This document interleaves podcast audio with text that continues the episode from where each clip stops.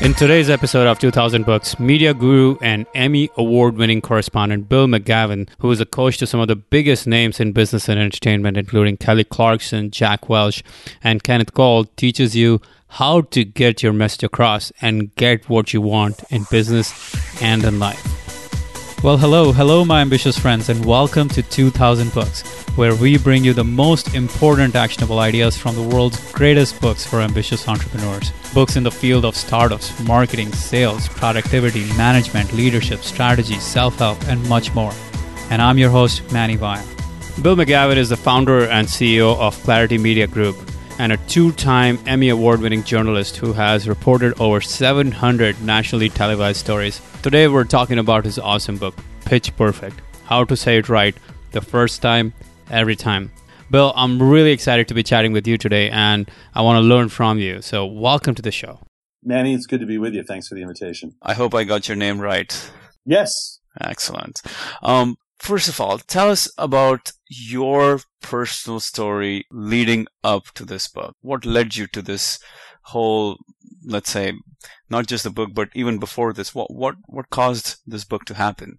I've been a lifelong storyteller, Manny. I mean, I grew up in New York City. I was a small kid at the family dinner table watching Walter Cronkite deliver the CBS Evening News every night. And from a very early age, I knew I wanted to be a TV journalist. So I've always had this desire to tell stories and tell stories in a visual way. And when my career evolved in my mid 20s to actually being in front of the camera as an on air person, public presentation then became a really big component of, of what I did for a living. So after 20, 25 years of being in the media, and I like to joke with my friends, I've worked for every network but CNN.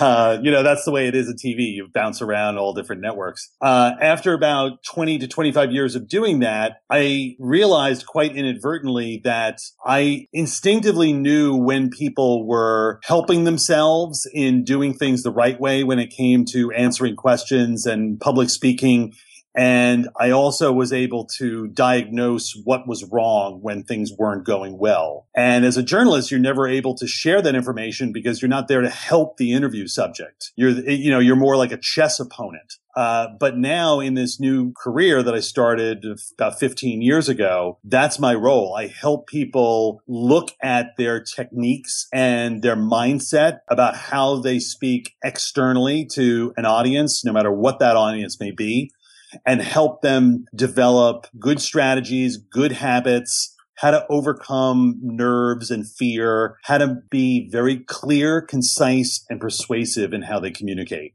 Oh, that's great. Yeah. And you have been an advisor to some of the biggest names all over the world. Uh, Eli Manning, Kelly Clarkson, Jack Welch, Kenneth Cole. People we think would already be confident in front of the public. People we think would already know how to do this. Is that not the case usually? I think the people that you watch on TED Talks and giving commencement addresses and all these high profile opportunities who are established household names, I think the reason that they're really good public speakers is because they have a healthy respect for the value of preparation and rehearsal. And probably the biggest misconception out there is that there are people who are just born great speakers, naturals. And what I've encountered over the last 15 years is those people are the ones who practice and rehearse obsessively and leave nothing to chance and go out there so well prepared that they can only be confident in knowing exactly how this is going to unfold. There's never any excessive winging it or making it up on the fly. They have a very firm game plan. That is great because a lot of times we get, we fall into the trap of thinking that that person just knows mm-hmm. what they're doing. It's easy for them not necessarily easy for for us, and we're gonna somehow. Well, you think about everything in life, whether That's it's true. playing tennis or playing an instrument or acting. The ones who are truly great make it look super easy, and you're watching them perform, and you're thinking, "I could do that." And uh, and the same is true of of public speaking. Yeah, and the reason is that they have practiced so much, and I guess we're going back to the principles of um, more and more practice, and maybe even ten thousand hour rule, which right. gets us there in a which which is the only way to get there in some ways. You know, Steve Jobs uh, reportedly used to rehearse his big product launches 70 times. And so when he's revered as a great public speaker, yes, he was very good at commanding a crowd, but he knew that thing backwards and forwards. Yes, um, only recently I've, I was uh, in a conversation with uh, the author of Charisma Myth, and it was the same mm-hmm. thing we were talking about. Where, from compared to eight, 1984 to 2011, speeches of Steve Jobs have changed dramatically, and he's really practiced practiced the craft of of speaking publicly very well, which most mm-hmm. people assume he's such a good speaker, but that's that wasn't always the case.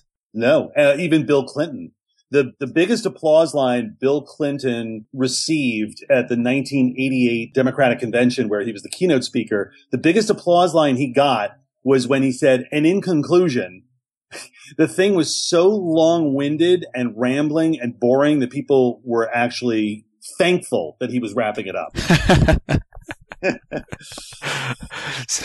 well, so let's let's provide our readers a, a, brief overview of the book. How does it flow? What to expect from it? Essentially, all of us have these pitch perfect moments in our daily life where we want to be really effective and persuasive in how we communicate. And it doesn't mean that you are giving a commencement address or giving a keynote speech in front of 2000 people. We all have these high stakes communication situations in our daily lives, whether you find yourself in the elevator alone, standing next to your boss. Uh, how do you say I'm sorry at work or even to a family member when you've messed up? How to give a toast, how to get a great job interview, how to give a presentation, uh, how to run a meeting, or just even how to persuade somebody to take your recommendation on doing something if you have the right techniques and the right strategies, I find that you have success many, many more times than if you just leave it to chance. And that's really what the book is about, giving you the tools to get the results you want more often in all of these communication situations. Right. Don't leave it to chance. Such an important concept in everything in life. For some reason, we have this feeling that we can leave it out in this area or that area or public speaking, for example, or just talking to people in a right. perfect moment. They're really designed to help people who have something that they want a certain result from. And interestingly, that the strategies and the concepts that I've worked with people over the past 15 years on translate beautifully into these everyday situations. So, what would be the three most important ideas, three most important takeaways from this book for our readers, for starting entrepreneur, someone in that capability, or even someone who's trying to improve their lives and who has mm-hmm. these pitch perfect moments every once in a while? Sure. I would actually argue that there are four, if you allow me to tack one on, Manny. Please. Okay. Well, the first one is preparation. And that means if you are going into a meeting at work and according to the agenda, you're not going to have a speaking role of any kind. Somebody else is running it. You should never go into that meeting without thinking through in advance what you would say if somebody wheeled around, pointed at you and said, Manny, what are your thoughts on this? You do not want to be blindsided and have to start ad libbing and dancing to try to come up with something intelligent and coherent. Go into every situation with a game plan as to what you would say about the topic of the meeting. I, I'm an obsessive preparer, even if I'm going to get on the phone with a customer service representative from a company that's shipped me a product and it's wrong or an airline trying to get a change of my reservation. I will sit down before the call and say, and write out, okay, here's my first thing I'm going to say. Here's how I'm going to clearly and articulately state the situation. And now let me anticipate what their pushback could be in telling me I can't get what I want. And then what am I going to say after that to try to be persuasive? I try to think of these situations almost like a chess match. And that works really well if you're going in to ask for a raise from your boss or ask for a promotion. You have to anticipate pushback. And how are you going to articulate how valuable you are in a persuasive way when you, when you meet that resistance? So preparation is one thing. Also, the more prepared you are, the less nervous you're going to be. It's a very basic equation. Uh, and nerves is something that a lot of people battle. And I, I think you and I may chat about that a little bit. The second takeaway is brevity. Before we before we go on to the second one, um, just the idea of practice and some people just trying to wing it. Uh, it's almost never a good idea in a situation of pitch perfect moment or even if you're going to give a presentation. And the first few minutes are absolutely critical, as you're saying. Now, it is hard for someone to actually go about and give or think of all the different permutations and combinations of what will happen in a conversation once it starts. Because once the conversation starts, it just goes, it's, it could go in so many different directions. Right. And like you said, it's like a chess match. So are there some, how, how do we manage this? Because it feels like it could be very overwhelming of, because of all the different options out there. Are you saying that usually there are only a few ways that people will respond and it's easier to manage once you know what we're getting into? Yes. I think when we prepare people for a media interview, usually we're able to break down the interview into about six to eight topics that are going to come up. Not questions you're going to be asked, but conversational topics that you're going to have to elaborate on. And it's great to be able to always know the what and the why for starters. What is it you've created? What is it you do for a living? Uh, what is it that you've built? Explain it. Describe it to me. What is it? You should always have a very concise and effective answer for the what. And then think of the why question as motivation. So how'd you come up with this idea? Why is this important? Why do I need this? Um, you have to be able to also have something really powerful and persuasive to that question. So think about the what and the why. And then of course the who. Well, if you've created something, who's going to use this? And who do you see as your main audience? Um, so interestingly, the areas that you need to be prepared for are really the basics, the what, the why, the who, and to be able to speak effectively around what motivates you is very important. That's the question you really don't want to fumble because it makes you sound very wishy-washy if you don't have a real home run answer for that. Yeah, if we cannot describe our motivation, then it's going to be tough for the other person to even be able to associate with us in a in, in an emotional kind of way. Exactly. Well, we when we are dealing with somebody, we we all want to think the other person loves the loves what they do, feels energized by what they do, uh, feels challenged by what they do, and when you talk to somebody at a party and they ask you what you do, it's very easy because you've said it a million times to sound very lackluster about it. But you want to always project this air of enthusiasm for the value of what you bring in every conversation. Because that person at a party may tap into that passion you're displaying and think, wow, I should really refer this guy to uh, my friend Diane who runs this company. That would be I think she would like to meet this guy. But if you're very um, passive about it and you don't show any excitement at all, that connection may never happen. That's right. Um, and are there some specific tips or advice you have for practicing? Like, do we practice out loud? Do we practice in front of the mirror? Or do we write it out? What could be those? Well, your smartphone and your tablet are the best rehearsal tools on the planet. You don't have to do it into the mirror anymore. What I would recommend is you take either device and you prop it up in front of you, maybe against your laptop screen, and you hit record on the video function and roll. Record yourself saying it out loud and play it back and that will give you a really accurate assessment of how concise you're being, how clean you are in talking. Is there filler language that creeps into this? Awareness of filler language is the first step in eradicating it. Am I a you know? Am I a like person? Am I a kind of sort of person? Realize what those are because they strip the executive presence out of your presentation if you have a lot of filler. And another tip for practicing is when you mess up, don't stop and start all over again. You want to develop the ability in rehearsal and practice to push through the bumpy sections of the road. You want to get a sense for what it's like to get your thing back on the rails if you've had a brain lock or you've stumbled through a section. Force yourself in rehearsal to plow forward because that will help you when you are really on stage or in front of a meeting and that happens to you. You'll have some kind of precedent for knowing how to pull yourself out of the death dive. If you've never done it in rehearsal, you're never going to be able to do it when you're communicating for real. Wow, this is some solid advice. I love it. I, I never really thought about getting in front of your own computer or smartphone and just recording and recording and recording and figuring out.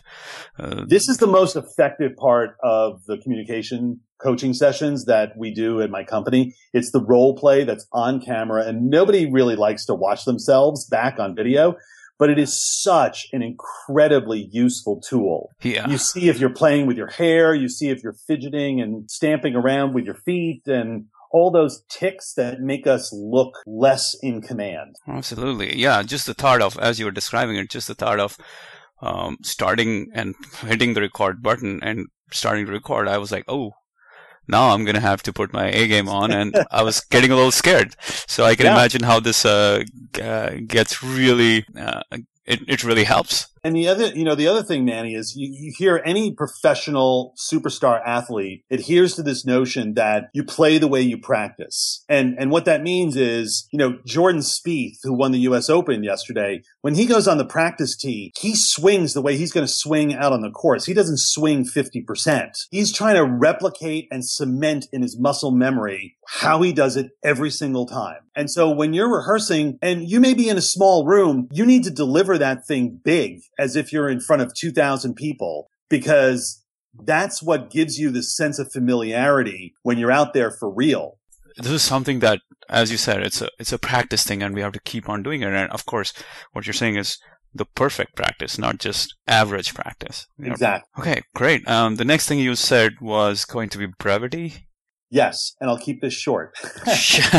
um, essentially the longer you talk, the less pe- people are focused on what you're saying. And there's no feeling worse than someone, than creating the sense in somebody else that you're wasting their time.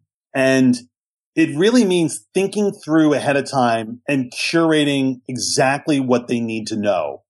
It's amazing to me how many people have just too much information in there, too much unimportant, non-vital information in their, in their content strip it down, get it to its bare essence, make your point, illustrate it some way that in, and by that I mean some kind of supporting point, a story, an example, a piece of data, point and illustration. Those are the two components of any idea that you're trying to convey to someone. And when you're done making your point succinctly and backing it up with some kind of illustration, you should be done. You should not be droning on and summarizing what you just said it needs to be very, very strategic. Got it. And this one is pretty self evident. I think you call it the pasta sauce principle. Yes, because anybody who cooks knows that if you put pasta sauce on the stove on a Sunday and you slowly cook that thing down and reduce the volume by 50%, it's going to be dynamic and flavorful and memorable. But if you pour a quart of water to stretch it, which would be the equivalent of adding two more pages to a speech, is going to be bland, tasteless, and forgettable. So think of your remarks as a reduction in cooking. Less is more powerful. Got it. Uh, and it's like, it's one of those things where somehow we have this notion that we want to give more. We want to give more value. We want to give more knowledge. We want to give more help to people. And, and we feel that just by expanding on what we're saying, we're going to end up doing that. But maybe that's not the case. Maybe we're hurting our cause rather than helping the cause. Yeah, you've heard many times people talking about somebody talking themselves out of a sale. You know, you've, you've 10 minutes ago, the client was all ready to sign on the dotted line, but you kept going on and now suddenly they're not sure. We hear that all the time in sales. And I've seen that happen personally where someone has talked themselves out of what I would mm-hmm. have bought. so. Right. Exactly too much. More is not more. Cool. Um, what's the next one? The, the next one is certainty. I think there's a lot of equivocation in people's communication. Well, this guy was sort of the best one we could find, or, you know, I'm kind of, uh, I'm kind of excited about this. We, we really water down our certainty and our conviction behind what we're saying. And it's a little bit of a verbal habit and tick that has crept in that people feel prevents them from sounding arrogant, but it makes them sound indecisive. This is not sort of the best person you could find. This candidate is the best one that came across our desk that has a lot more persuasiveness behind it than, yeah, well, he was kind of the best person we could find here. It's very, very different. And making declarative, concise statements is a great way to bring an air of certainty to your ideas, your opinions, your recommendations. Hmm. And as a as a speaker, sometimes uh, when you're on the podium, you have self doubt. You have this maybe the idea of the imposter syndrome or this feeling that you're not the best, you're not good enough. Maybe this crowd deserves a lot better than what you're trying to deliver. And you were saying we need to be able to deliver concise, definitive statements in order to battle this. Is that right? Or is there something more than that?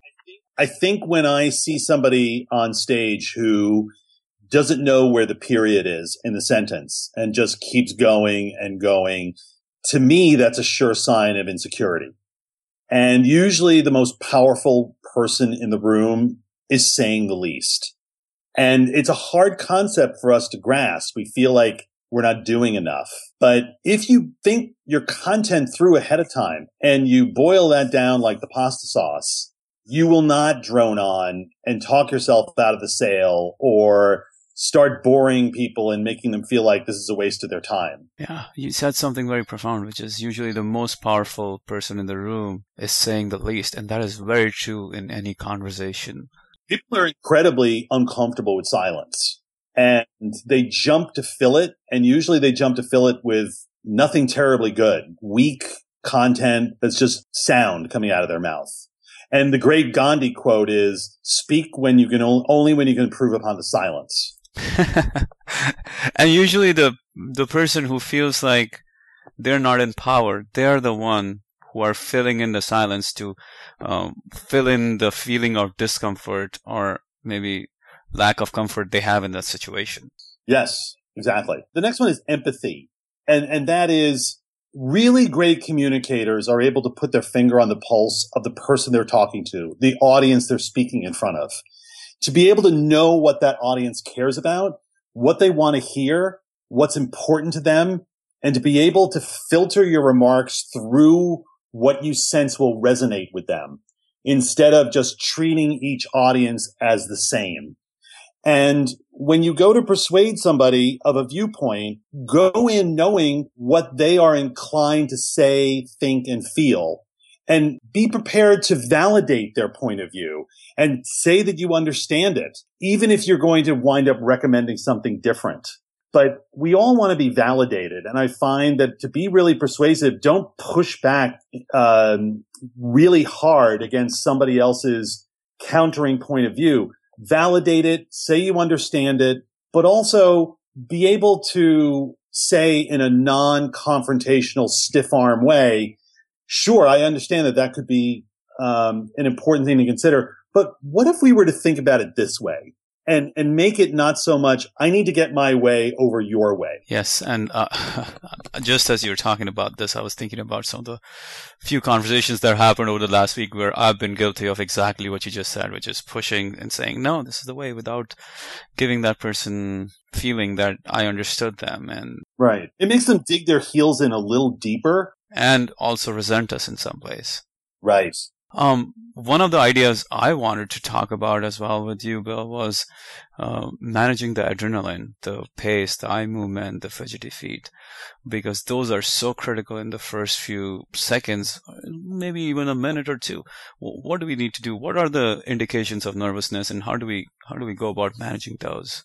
Adrenaline is a good thing to a point adrenaline is what gives us that energy and that excitement to show that we're invested in our own content. But it, it also betrays us in that it makes everything in your body speed up. And one of, one of the results is you'll probably speak too fast in the first two to three minutes of your presentation when your adrenaline is pumping the hardest. So when you go out, try to start with a nice moderately controlled pace because your body is going to be telling you to do something else. You need to push back against that. Uh, adrenaline also makes us pinball around the room with our eye contact and never really land on one person and convey at least part of a thought or part of a sentence to one individual person. And that is, that meaningful sustained eye contact is what creates a sense of connection with the audience instead of just drifting over the tops of people's heads or worse, looking down at the tabletop in front of you.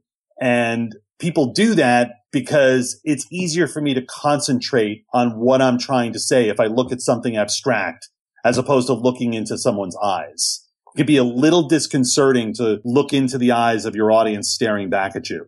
But one tip that can help avoid that is you could look at the stem of somebody's gla- eyeglasses or look at a woman's earring to just zone in on something small and inanimate that it brings you very close to eye contact, but nobody will know it's just slightly off. It's better than looking at the ceiling or the floor or out the window as you're talking to a group of people. The eye contact thing is so, uh, so scary especially when we start mm-hmm. doing it, not just in public speaking setting, but even like in a in a conversation when you're there uh, with someone that you think is important. Our eye contact almost always gives away what's going on inside of us. Right, windows to the soul, right? And and you know, many of us can't wait to break that eye contact. Uh, how many times have you seen somebody get up to a podium and say their name and their title, and they're looking down? At the podium. They're looking down at their papers and you never need to read your name and your title. You know that. So that is real testament to the fact that we just cannot wait to get away from that invasiveness of the audience's stare back at us. That we would look down at our papers over something we don't need to read. So is there a, is there a, is there a way to like get good at just looking people in the eye? Because ultimately, maybe that's where we want to be, to be able to look them in the eye and still be able to deliver what we're trying to say. I think that uh, for starters, if you if you look at the bridge of their nose or their earlobe, for starters, just to get you conditioned to not be looking away, that can be a really effective tool. And once you're in that neighborhood, it's not such a big leap to start making real bona fide sustained eye contact. And the other thing that can be helpful is we all have this defeatist attitude. You talked about the fraud syndrome earlier, Manny. And we all have this fear that the other person is not terribly interested in what we have to say or they're judging us harshly. And we do this number on ourselves that's really not merited. I think you go into any conversation with a firm belief that what I have to say is interesting. I think this other person is going to find it valuable. They're going to enjoy it and knock that little voice off your shoulder that might be incorrectly telling you that you're not doing well in this conversation or you're not doing well in this speech. Don't listen to those uh, self doubts that creep in because they really undermine the rest of your performance. We're going back to the idea of having that conviction and having that emotional energy behind it. Yes. I, I, I often for clients define energy as not how loud you talk or how flamboyantly you move your hands. To me, energy is your palpable enthusiasm for the value of what you have to say.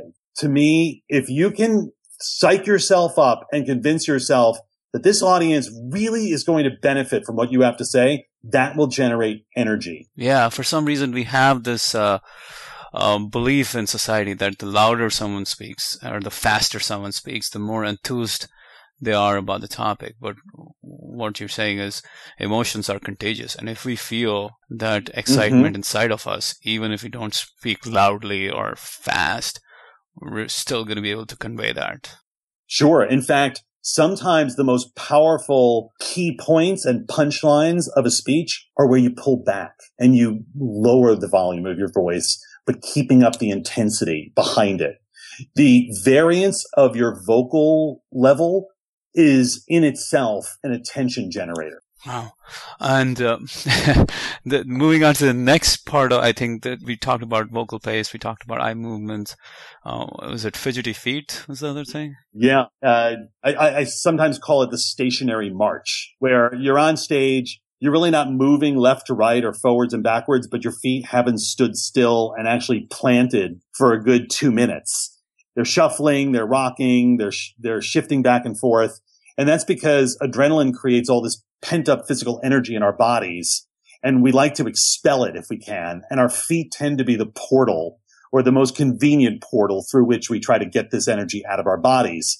So it, but it creates a very fidgety, unconfident uh, appearance in front of people. So to avoid it, if you were to stand with your weight forward on the balls of your feet, your heels are not off the ground. Your feet are still completely there, but feel a little pressure in your toes. Your weight's a little bit forward on the balls of your feet. You will find you can't start rocking and swaying and shuffling. It's going to give you that so- solid, commanding presence in front of a room. Doesn't mean you can't move, but when you move, move with a sense of purpose now from point A to point B. And when you get to point B, nail that stance and keep it at least for a minute. Don't be in a hurry to go back to point A because now it's going to look like you're pacing back and forth.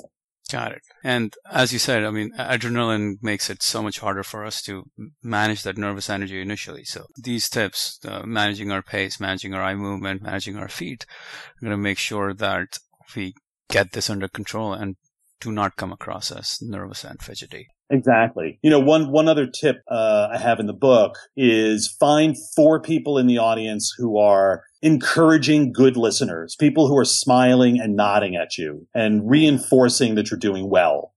And if you find one person in each quadrant of the room who represents that kind of good, enthusiastic listener, you could just play to those four people. No one is going to know that you are not engaging in all 100 people in the room. It's going to boost your confidence. This is great. Um, so this has been a lot of fun, Rob, and uh, we've got uh, we've gotten to the point where we have uh, maybe you have some specific action items that you would normally give your best clients.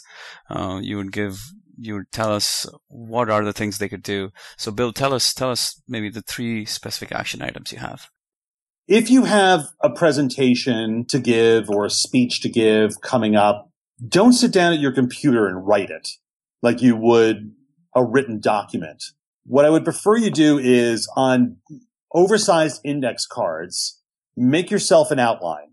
Write out the very first line you're going to say. Never leave that to chance. You want to have a very specific starting point. And then make yourself an outline. Here is theme A, and here are the three points I'm going to cover on theme A then theme B, and here are the three bullets underneath that. And then at the bottom, here's my conclusion. Here's my closing statement. The beginning and the end, you should know cold. A lot of people just gradually fall off the cliff at the end of their presentation as if they just ran out of gas and came to a coasting stop. Now, make that, put that down on large index cards and roll video on your tablet or your smartphone and get up and just say it. Do not overwrite it. Just make yourself the leanest of bullet points and get up and say how it would come to you naturally in conversation. And then take the recording that you've made on your tablet or your smartphone and either you or get somebody to do it for you, transcribe what you said and now make that the basis of your full written remarks if you are going to go off full written remarks. And what you'll find you come away with is a much more natural, conversational, real type of delivery and content that is written for the ear as opposed to what you would have done sitting at a computer, which is writing for the eye. And people who write for the eye tend to lose engagement with an audience because we don't listen the same way we read. Wow, this makes so much sense because we're all we've been trained over the years again and again to write what we're going to speak. Exactly. If you were standing up just saying, you would never have any of these stilted devices where you would say, so hence or in conclusion or secondly, we don't say those things in real life. So we shouldn't be saying them in presentations. Perfect. This is beautiful. Um, the, and one other takeaway, Manny, is most people, when they get up to give some sort of presentation, is they spend too much time talking about what they're going to talk about. And they often start the way 99% of all other people begin a presentation by saying, um, so I'm Bill McGowan. I'm the author of Pitch Perfect. I'd like to spend a little time today talking about how we become better public speakers is so overdone and overused to talk about what you're going to talk about or saying, so to illustrate that point now, I'd like to tell a little story. I'd like people to get away from all this signposting and warning the audience what they're about to do. Just do it. Just go into it. Uh, there's a, there's an excessive formality that creeps into these presentations that that's what makes it feel stilted and artificial. Keep it real. Keep it like you're talking to one person over a cocktail at the end of the day. That's the tone of voice you should be replicating when you speak even in front of a thousand people. What what you're telling us is almost like how would a powerful person who's just delivering this idea to you one on one talk to you about it? In some ways, they would not want to repeat it. They would not want to preface it in some ways, but they'll deliver it with conviction. Right. And then the last takeaway is play to win. Don't play not to lose. And playing not to lose is obsessively trying to get through what you have to say with your definition of success being not making a mistake, not having a stumble or a stutter. That is not your definition of success. Because if that is, you will deliver this so wooden and flat because you're completely focused on the elimination of the bad. I want you to play to win and realize it's no big deal if I have a little stumble here and there. I'm going to put my back into this and I'm going to deliver it as if this is the most important thing that is going to be said today. And if you make that your definition of success, it makes you less worried about making a mistake. And it also allows you to have more conviction and persuasiveness behind your content. This is so much great advice, Bill. Thank you very much. Um, thank you for your time and energy. My pleasure, Manny. It was really fun talking yes, to you. Yes, absolutely. Um, I'm sure our and I take I take it you enjoyed the book. Oh, of course. And the book is amazing. I recommend all our listeners, our readers who are who are anywhere close to any kind of communication in their daily lives need to get hold of this because there's a lot of very key mindset and tactical and strategic areas that we need to deal with in our conversations. And we talked a lot about it today, but there's so much more. So I, I jokingly say to friends who ask me who's the book for, I say, really anybody who talks. uh, definitely, it is. It is. That, that, that broadens the audience. Yeah. and uh, how how can our listeners get uh, get more from you, Bill? Where can they go, and what kind of services do you have? Well, I'm very active on social media. I am on Twitter at Bill McGowan. It's M C G O W A N. Bill McGowan 22 is my um, handle at Twitter. And I'm also a regular blogger on LinkedIn. Um, I like to post there once a week. And um, and also, uh, the name of my company is Clarity Media Group. We're based in New York, but we have offices in California and Singapore. And, um, and I love to stay in touch with people via social media. It's a great way to do that. Excellent. Well, thank you very much, Bill. Wow, this was one of those highly actionable interviews. But do you remember the four key ideas we talked about in the interview? Um, do you remember the exact steps to manage adrenaline in a difficult situation? Do you remember exactly how to prepare for your speech or for your important conversation or pitch? If not, I highly recommend you should download the interview summary and action guide we have prepared for you because we have put all this information in an easy to follow guide just for you. So having the guide will make sure that the 30 minutes you invested in listening to this podcast, this interview, were really put to good use. Now you can get the summary and action guide for free at 2000books.com slash summary, or you can text the word summary, S-U-M-M-A-R-Y, to 44222. Well, until next time, my ambitious friends, go out and live a courageous life.